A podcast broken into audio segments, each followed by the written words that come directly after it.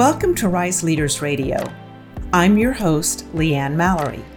As a leadership coach, I work inside organizations and I focus on helping leaders achieve their whole person potential and meaningfully contribute to their organization's mission.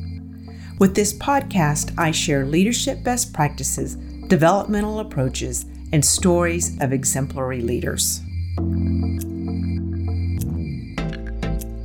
Today's episode is about leadership, well being, and ethnicity. And for me, it was also a big lesson in humility. Renee Moorefield and Jane Cocking joined me in this episode to talk about the results of research conducted on the topic of well being and ethnicity using the data from the Be Well Lead Well Pulse assessment. Renee will explain more about the assessment, so I'm not going to do that right now. Renee is the founder of Wisdom Works and the creator of Be Well, Lead Well Pulse. She's been a guest on the podcast before. Uh, quite honestly, it was a bit of a love fest. And I will include links to another interview she did on another podcast, actually, where she goes into really great detail about the assessment itself, well being, and the concept of thriving. Jane is a sought after coach to executives across the globe and a very close colleague of Renee's and mine for over 20 years.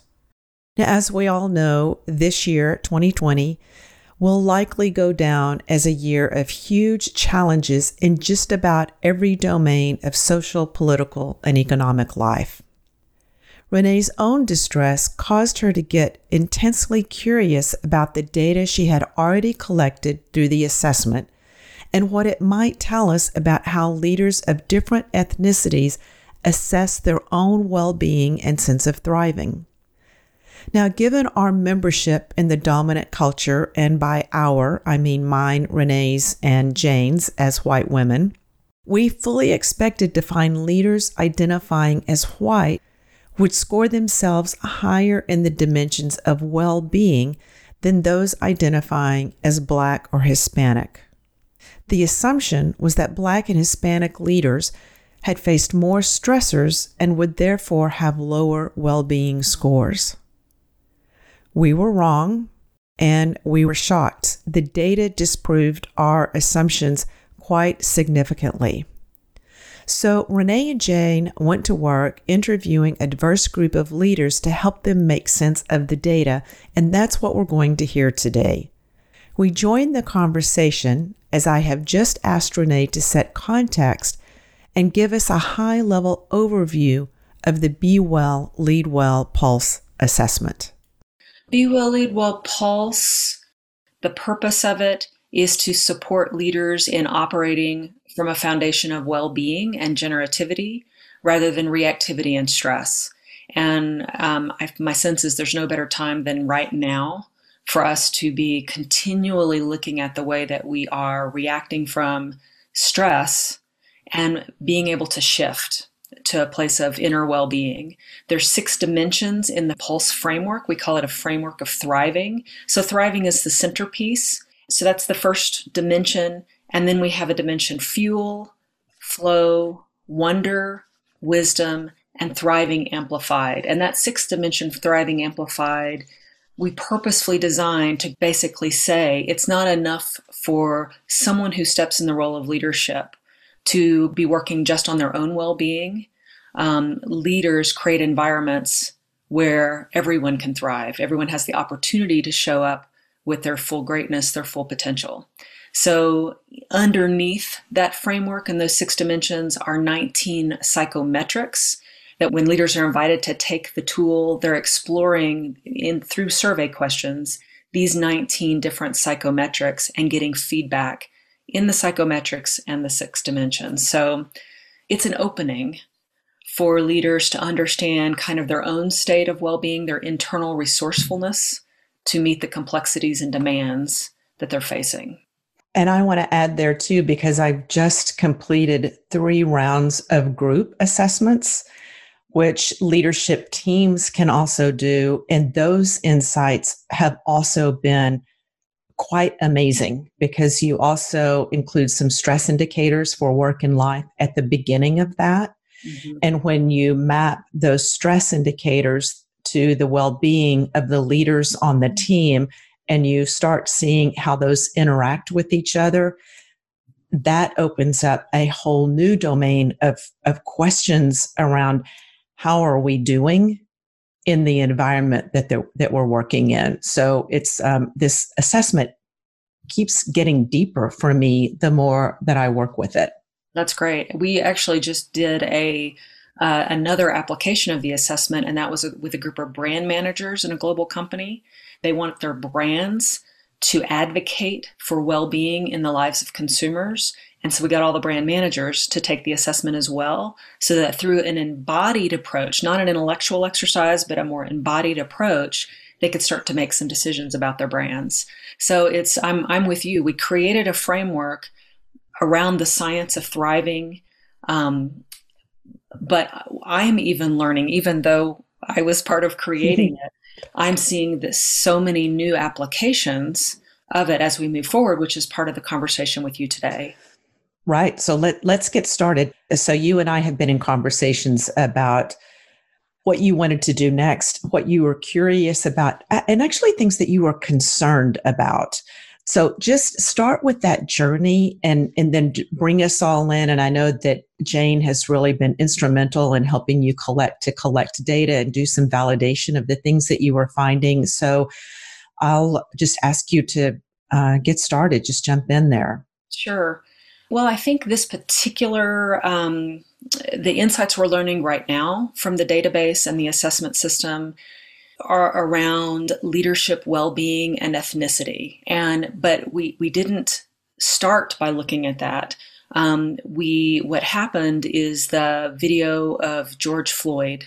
I was watching TV and I see the video of an officer's knee on George Floyd's neck, and even now, as I say it, I can get really um, upset. I feel tightness in my chest. I felt a sense of deep heartbreak, um, like a heartbreak of I thought that we were better than this. I thought we had moved, we have had evolved beyond these kinds of things. And right after that um, was a sense of shame eh, for myself. Shame in what have I not been paying attention to? And how is that my own privilege as someone who identifies as white to be able to not pay as much attention to this? And honestly, after that video and all the things around it, because not only did social unrest, you know, erupt, but it, has been erupting, you know, over the years and it and continues to, not just in the US, but in different countries around the world. Um, I kind of floundered. I started going into what I naturally do when I feel this sense of shame and I need to do something with that energy is I start doing a ton of research. So I got in the mode of um, I need to know more. I need to know more about our history. I need to know more about um, how I the, the the story I was taught of the, the creation of our country and what else can be true and just almost I don't want to say panicky, but almost this frenetic sense of research and then I had a coaching session with myself. And we're like, okay, this is not going to help at all. Renee, you all have spent the last few years building a platform that is supports leaders in shifting from stress to well-being. Number one, use it yourself, like shift into a mode of yourself. And number two, your the database is now between 900 and 1,000 leaders. So it's a unique database in that there's not another one out there that is looking at these 19 psychometrics with the leadership population. What could it tell you when you look at it from a, a race perspective? And we had never looked at that before. So that then helped me take that energy of shame to something that would be more productive um, so I, our science partner is the University of Colorado at Colorado Springs, and um, I called them and I said, "Can you do the statistical analysis for us and and let me know if a leader identifies as Black versus Hispanic versus Asian versus white?" Um, how do each one of those ethnicities, leaders from those ethnicities, show up in these different well being metrics? And honestly, Leanne, I completely assumed, given our dominant culture, that um, leaders who identify as white would score up, score higher in all the well being metrics. I just made that assumption. So when the data came back that that was not the case, I went, huh? And I sent the data back to UCCS and I said, okay, something must have been done wrong. Can you all do this analysis again? And they sent the exact same thing back and said, no, this is what's happening. Leaders who identify as Black or Hispanic show higher scores, self reported scores, in the six dimensions or 19 psychometrics. Remember, the 19 psychometrics feed the six dimensions, except for fuel. And in fuel, no matter what your ethnicity is, everyone's scoring about the same. So, how we eat, how we move, how we mess, uh, rest, how we breathe, everyone is scoring generally the same. But in all other areas, resilience, flourishing, mindfulness, appreciation and awe, learning and growing, a sense of wonder, wisdom, in all other areas, if you identify as Black as a leader or Hispanic as a leader, you're scoring higher. I I was not expecting to hear that. Me either. Me either. And because that was such a incredible slap in the face, one of those slaps in the face that goes, Yep, your mental model is off. You need to start thinking differently. Because of that, and because I identify as white, um, I decided I can't make up a story about this. I can't make up any kind of interpretation. I need to talk to people in my network that identify differently than me as far as their ethnicity and ask, share the data with them and ask them what, what to make of it. And so I started with a couple of people. Those people started introducing me to other people. Um, I sent a note out um, to a few people that were pivotal in in kind of reaching out to others. And around the fifth or sixth person, I realized I think I'm in the middle of a research project. This was more about number one, turning shame into curiosity, you know, shame into exploration and learning something new. But now I think I'm in the middle of something bigger. And so I called Jane because Jane is just, we've worked together for so many decades and she's just brilliant at asking questions, being curious, bringing out, teasing out insights from others. So that's why I asked Jane to be a part. Good. And I want to uh, ask Jane if you'll step in and say hello. I, I apologize. I didn't get your voice in here sooner. That's okay. That's okay. I'm enjoying listening to both of you and know that, um, you know, when my voice is needed, it will be, it will be here. So I'm really thrilled to be here. This is the first podcast I have done as a, as a, a speaker. I've listened to many. Um, so this is exciting for me and uh, a little, a little nervous, but in a good way, in a good way. So well, I'm excited I, to be here. We're just having a conversation. So Renee, what happened? And I'm I'm curious, can you tell us how many people did you speak with? And I'm also wondering about the, the numbers within your database, if we can get a sense of, you know, how many leaders are in the database and of that number, how many identify as uh, Black or Hispanic that you know that don't self-identify as white so what what numbers are we looking at and then when you went out and spoke with people to help you understand who were you speaking to and how i know that you brought jane in because you had so many people so you know go into that a little bit as well Sure. So the database itself is between 900, or the group that we were looking at was between 900 and 1,000 people.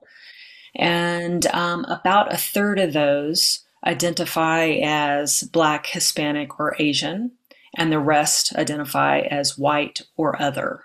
Okay. We were specifically looking at not other, we were specifically looking at Black, Asian, Hispanic, or the identification as white. So when we got that feedback back and we decided we really need to get others' interpretation, we ended up interviewing 20 leaders, and um, six of those were Black executives, Five of those were Asian executives. Uh, six of those were Hispanic executives. Two of those were white, and one was other. So, one that we interviewed basically said, You know, the truth is, I don't really identify with any of those categories. I'm I'm I'm Brazilian, and I I feel like I'm in somewhere else, an, an, another category. Yeah, and Brazilian does not identify as Hispanic. right, right, right. And it was pretty incredible. Um, they came from all different industries. So we had everything from public relations to food and beverage, um, youth development, leadership development, organizational development, finance, former Surgeon General of the US, who was willing to speak with us. So we really got um, an epidemiologist who's also a clinical psychologist, who's also a white male executive, spoke with us. So we got people who were, I would say, across the board, and Jane can tell me if she agrees with this, were so open to sharing their stories and so open to not only looking at the data, but saying, well, here's how I can see that. Here's my life experience and my leadership experience. And I would say across the board also would say, and I, I don't want to generalize my story. I don't want to speak for my whole ethnicity uh, or my whole race because that at the end of the day, we all are unique, but gave us, there were themes that came out of that, two or three themes that were pretty incredible. And we're still analyzing mm-hmm. all the interview data. Mm-hmm. Jane, what would you um, I, yeah, let me jump in here. Um, I think by sharing the background with these 20 people about Be Well, Lead Well Pulse and about sharing the the, the findings um, of the you know of the data of the 900 plus people, people were so willing to answer the question, "What do you make of this? You know, what does this say to you?" And then the conversation took off. We almost didn't have to say much else because it meant a lot to people of different ethnicities. And then, then there were the consistent themes that evolved over those conversations. So, what'd you find? I haven't had the conversation with you, so I really don't know. I'm uh, I'm eager to to hear what what is continuing to shake out, and I think that it will continue to evolve. But I'm where, where are we now? Jane, do you want to you want to start? Yeah, I'll jump in. So overwhelmingly, we heard from you know, no matter the race of the person, that we are all living in no surprise here um, a, a white model of success. And so you know, given today's social unrest in this country, we're hearing about that all the time on the news. But these people talked about it in their own language as, you know, the white model of success being the dominant culture. And that doesn't mean that that is good or bad. It just means some people have advantages, some people have, have uh, uh disadvantages based on this white model of success. And it I guess what it would would look like if I had to to sum it up is the white model is you know you, you have to be productive, you have to achieve in order to be successful. If you're not productive and successful, then maybe you're lazy. Acquiring wealth is important. The status of your job title or where you live or what car you drive, those sorts of things are the status and very much um, a me culture as opposed to a we culture. So this is what all of us are in every day if we live in the Western world, whether we're aware of it or not. And I'll add to what Jane is saying on that one because what I didn't say about the demographics is primarily these leaders are coming from the US, Canada, and Western Europe. Yeah. So, just to, to, kind of even narrow the field even further, we know that what we're learning from this, and there's a couple of other themes we want to share, but we know what we're learning can't be generalized to, to the larger population. These are leaders, people who have been very successful in this dominant culture, in this white model of success that Jane just uh, mentioned.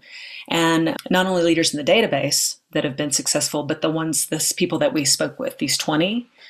So, in that dominant culture, um, we also heard that a lifetime of challenges for leaders who identify as Black or Hispanic have enabled them through the hardships they've had in this dominant culture, whether that's doors shut in their face, whether that's discrimination, whether that's microaggressions, whether, I mean, you can think of all the things we're hearing about in society, have enabled them to build a level of resilience within themselves coping mechanisms to just live in that kind of um, in, in this culture it's also enabled them to build a sense of identity beyond that white dominant culture of success. So, a vision beyond of themselves, a way of seeing themselves that goes beyond the, this culture. And it's also built within them a, a connection to their internal capacities for well being that has allowed them to become and grow as leaders. So, so was- I, I have a question about all of this. So I'm hearing a lot of awareness that the people that you spoke to had an awareness that they were operating this way. Even as you, Jane, you were speaking about a white model of success. I'm wondering, as you were speaking to people, did they see that as like separate from their model of success? And they were playing into that. We know what we need to do to survive and to be successful in whatever culture.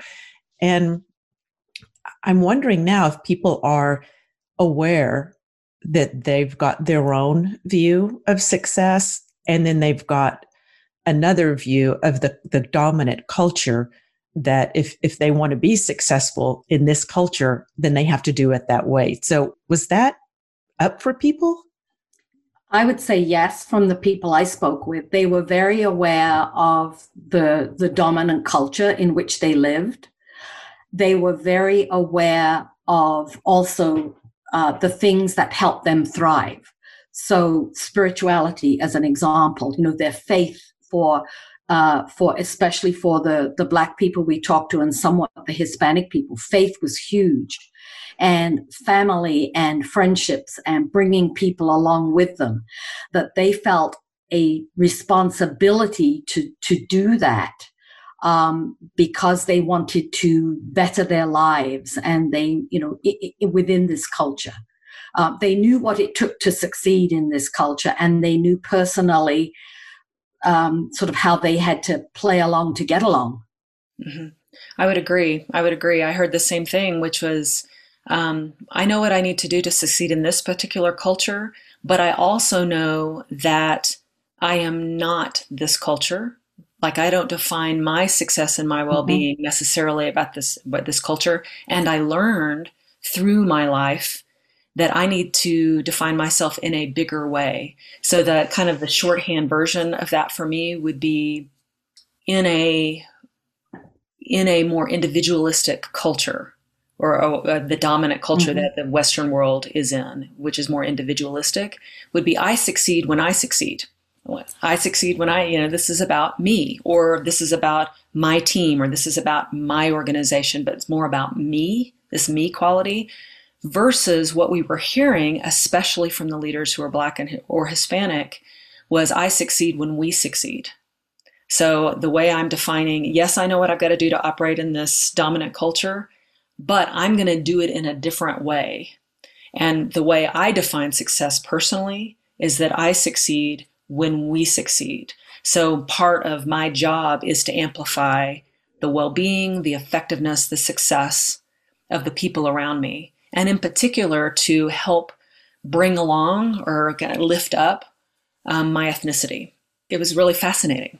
It is fascinating because even as I'm listening to you, I'm remembering that the people in your database are leaders. And so um, it's not, quote, the general population. You know, people that are taking this assessment have, quote, achieved uh, a certain level of success to be in an organization or wherever they are to even have access to the assessment in general because most of the times people are gaining access through their work in some way.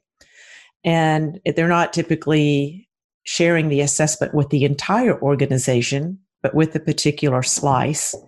And then you're having conversations with that same slice and so you're really speaking to some values and, and meaning making of a, a particular group of people or slice of the population in the US. And Canada and, and Western, Canada mm-hmm. and Western Europe. Yeah, yeah. Thank you. Yeah, I just have to keep reminding myself of the of the population that we're talking about mm-hmm. here as well. These are people that are already successful in the dominant in this dominant culture Mhm. that we're describing. Yeah. And they are able to reflect on what enabled them to be successful. And for the leaders who are identify as black or Hispanic, the things that Jane mentioned, this sense of resilience and well-being at a very young age through their faith, through maternal influence, we heard that a lot, through core messages like, yep, discrimination is hard and you can be better than that. Um, or core messages like, you can do this, you can be anything you want, that they consistently heard Mm. at a young age through hardships. It's, it reminds me of um, uh, the um, adult psychologist Robert Kegan, and I, Leanne, I know you know a lot of his work, that principle under stress, growth occurs. That idea, and we know it doesn't always happen, but in these, the situation of these people we were talking to, they would say, yeah, the reason I got to where I am as an executive is because I drew from all of those experiences and that that me knowing who I am and what creates well-being for me enabled me to become and grow as a leader, which was different, by the way, than leaders who identify as white or Asian. So, leaders who identify as white or Asian, for them, the white dominant model of success or this dominant culture, there's already an expectation that you're going to be a leader. You're, you need to achieve more money, more status, more wealth. So for them, it was like, well, of course, this is a natural path. I'm not even questioning this path. And it doesn't mean, by the way, that they didn't have a strong faith or maternal good core messages or maternal influence, all the things we just described. But they didn't talk about those things as the things that helped them become a leader. They would say, no, the leadership was the next thing that I was going to do because it totally fits the model that I'm in, the culture that I'm in. And it wasn't, and for them, it wasn't until some breakdown, so some point in life where there was a major physical health issue or an existential issue, like, is this really all there is? Am I really using my life energy in a way that's meaningful? Do, have I lost relationships with my children? Did I just miss out on their childhood? You know, those kinds of questions, when that came up, it was when those that kind of break apart happened that then well-being became questions that they were asking themselves, the questions of mm-hmm. well-being. So that's Okay. very different. Yes. And I'm thinking of Jim Collins' level five leadership and the black box of leadership that we don't really know how people get to that level five or beyond. It happens. Uh, the story goes, Renee, as you were saying, some illness or existential crisis or whatever that is.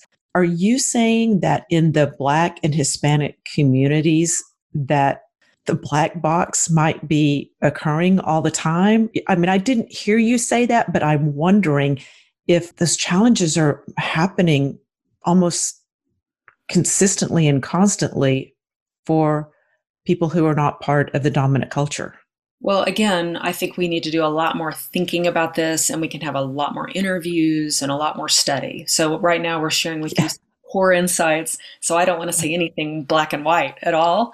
But I would say that, at least with the people we spoke with, in fact, one I'm thinking about right now that basically said, Everything I know as a leader, and this person again was one of the Surgeon Generals of the US um, high ranking in the military. I mean, just so many. I, when you talk about our dominant culture, anyone would look at his resume and go, whoa, whoa, whoa, wow. You know, just such an achiever.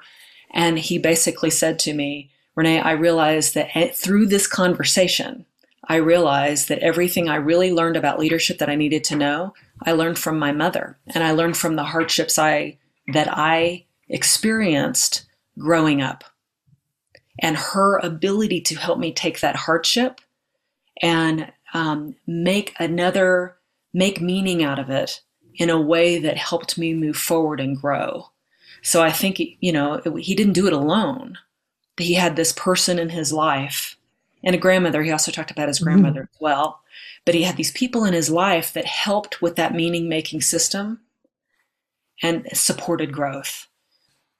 So, yes, yes, I think that what some of the qualities we're looking at for higher order conscious leadership, we can be as executive coaches, as leaders ourselves, we can be help help people draw from some of these early experiences and draw that forward as wisdom they already have rather than something that needs to be taught necessarily for some people.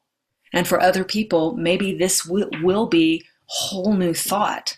This this idea of serving something greater than yourself may actually be a brand new thought for certain groups of people.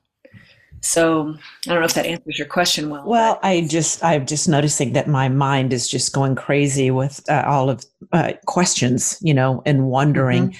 including. And I love, uh, and this I think fits into the the wonder element or of the be well lead well model is what you thought gets turned on its head and i am really wondering about people grew up in this culture but not part of the dominant culture the capabilities that get built naturally because of that mm-hmm. that someone like me who was part of the dominant culture didn't necessarily grow up with and i and i don't have that frame of reference mm-hmm. we all have our own hardships but mine are different exactly right yeah exactly. and yours probably fit uh, the hardships that um, some of us as white people i think we are familiar with those hardships so we're to some extent not as conscious of them collectively but they're they're there. Mm-hmm. You know? And we talk about them with each other, but do we talk about them with other races about, mm-hmm. you know, what's your experience? What's my experience? You know, what are the hardships I've had? How are they similar or different than yours? And that was what we got from a lot of these conversations was, you know, we're so different and we're so similar. Mm-hmm. So, what else did you find? So, I just want to recap here. So, resilience, that area and then also a, a different version of success and there is definitely a white version of success that that may be different than other ethnicities any other big findings from the research or not that that isn't enough but i want to make sure that we get to talk about all of those this is maybe a restatement of something that we've talked about, but I just want to pull it out a little bit. And that is if we think of a definition of well being or a definition of thriving, as the ability to bring a sense of inner internal resourcefulness to the challenges and demands and complexities that we're dealing with in life. The, the leaders who identified as Black or Hispanic would have said, or as a theme across them, basically said, I was building. It, it's as if life helped me build that internal resourcefulness because I was in the middle of complexities and demands and challenges. So I was building that internal resourcefulness. And that then was a platform for me when I, when I became a leader, that was now just a title or a role to build, to, to, to put place right on that platform so that, it, that I could operate effectively. And that's pretty exciting. Again, I'm going back to, you know, to support people no matter their ethnicity, connecting with the challenges, the hardships, and the aspirations they've had, and how that is supporting them and already being internally resourceful, yeah. already being well, and bring that forward, I think is an exciting way to do this kind of work to develop leaders. And Renee, I would say this is one of my biggest appreciations for you and your work is your generosity and looking at things this way mm-hmm. that you your tendency is to look at what we've already done. We've you're here you know we're we're we're here. We've already been through a lot. What were those characteristics?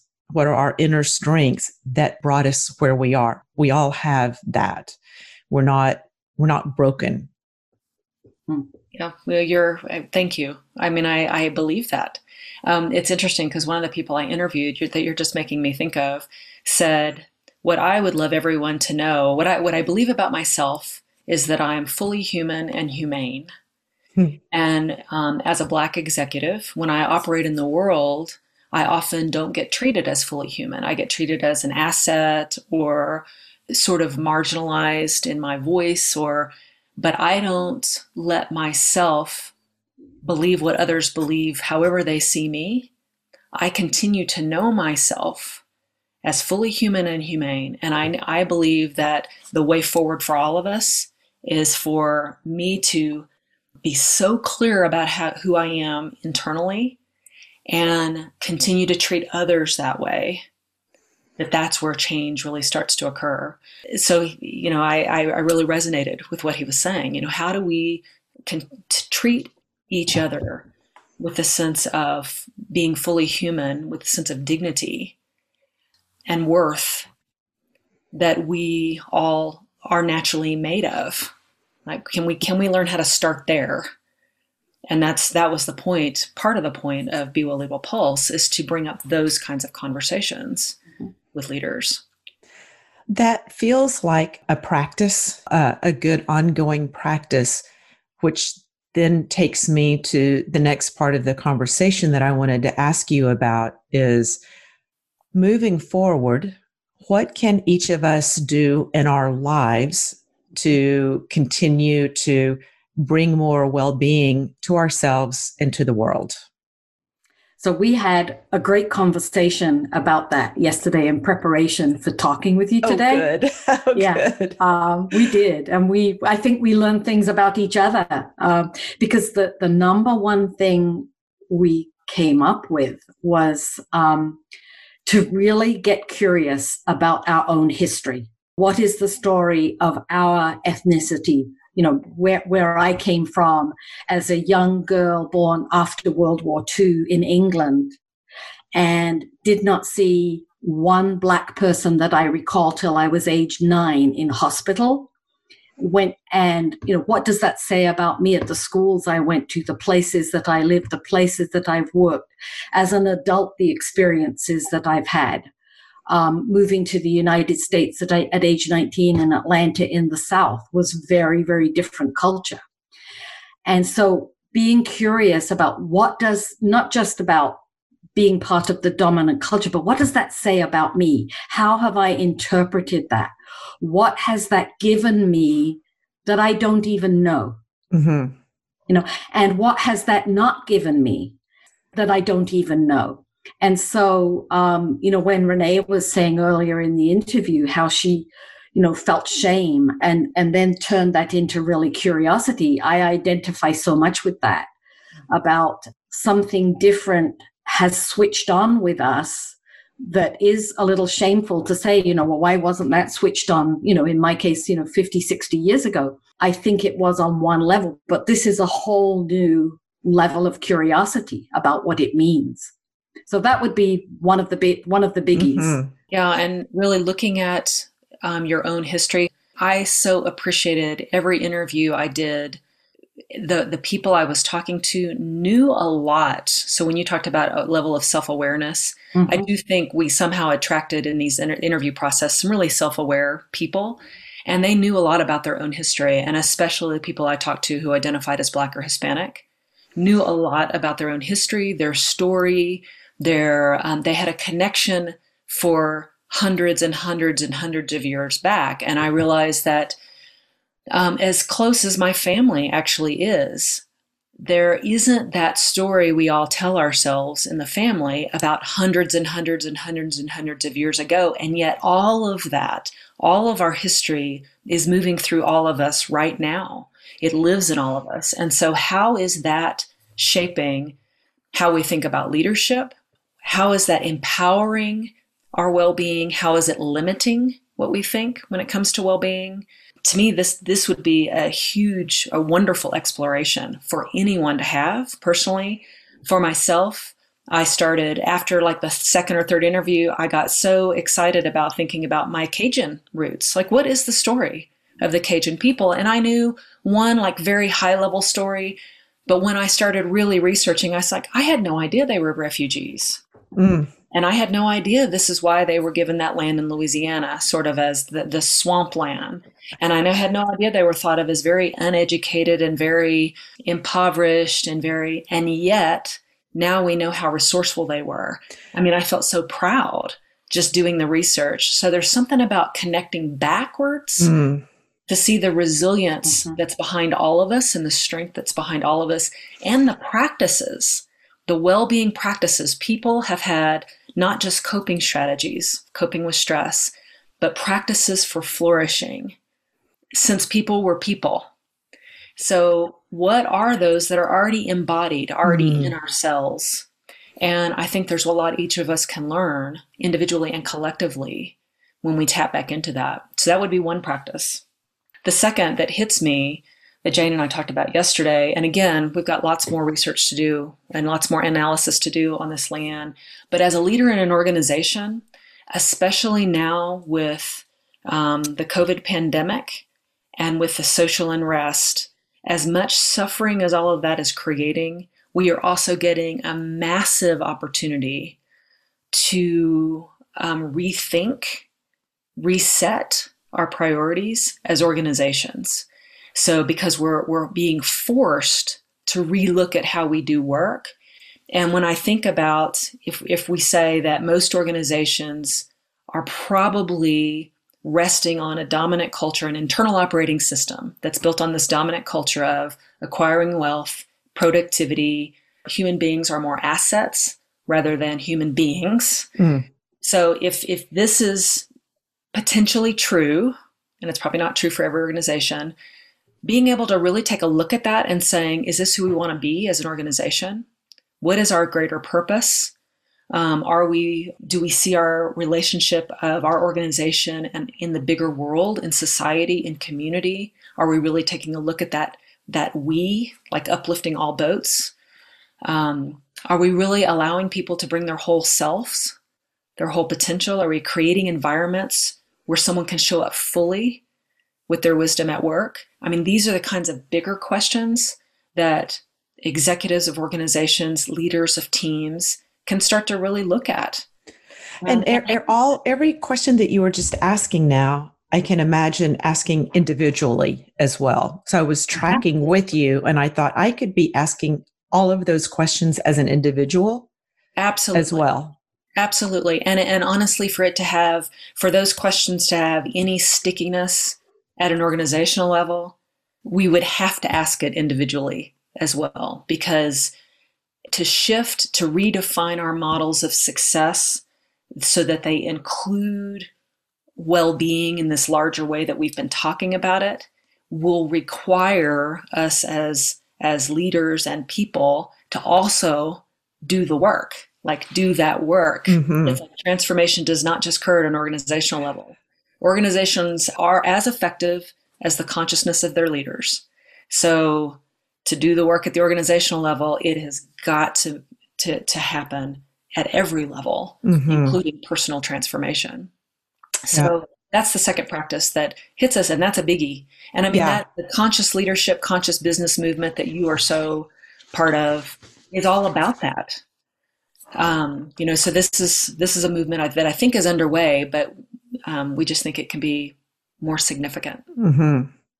Was there a third one, or we've got two? I think we combined They're huge. a couple together. Yeah, yeah I think we yeah. combined a couple together. And as I was listening to Renee, uh, a thought came to mind, which is as individuals who can be leaders or not, sometimes we don't know that we're in a culture you know, or that our ethnicity is playing out because we're we're in it.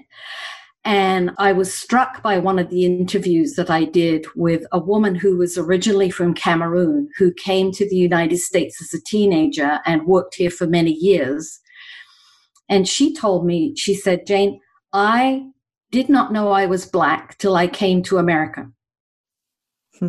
I got goosebumps when she said that because she lived in, you know, in Cameroon with a dominant black culture, that it was such an awakening for her. Since that time, she then went back to work in Ghana for five years. And people that came to visit her, her friends from the States that came to visit her while she was working in Ghana, said to her, Oh my God, now that I'm here, I can stop being Black. So I think that, and I'm not saying that just to talk about the Black culture, because I can also remember myself at age 13 going to France to stay with a French family. Yes, we're all white, but we're very different. And remembering to myself, my friend, my pen pal and I would have arguments about this product is English. No, it's French. No, it's English. No, it's French. And so you don't really have a sense of what is part of your culture until you're separated from your culture. Mm. And so I think you know that is where the being cur- being curious is about. You know, if you're just going to argue about what's French and English and not about what's under that, why is that so important for me to argue about anyway? I think we really miss the boat as human beings about mm-hmm. the potential to learn more about ourselves and more about each other and how we can thrive together. Because that, you know, if you come from the abundance mentality, there is more than enough in the world for us all to thrive and help each other thrive. Yes, and I'm I'm just noticing how this conversation has just left me feeling open and hopeful I, I just feel open and curious right now and really energized and uh, curious too about what will continue to unfold in these conversations and in the world in general, because we are in the middle of a lot of change right now, reckoning new awarenesses. This conversation has been a huge awareness for me around just the assumptions that I make, uh, that I live, and we all do. We can't not mm-hmm. live with assumptions. We just need to be questioning and getting curious about our assumptions and the assumptions that uh, that we're working with as well.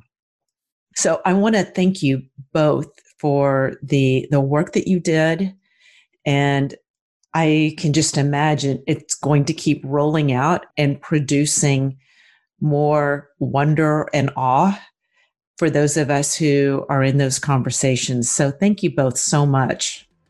Well, thank thank you. Thanks for yeah, that. Thank you. Thanks for doing your podcast. I, I told Jane yesterday. I said it's it's actually one of my favorite podcasts.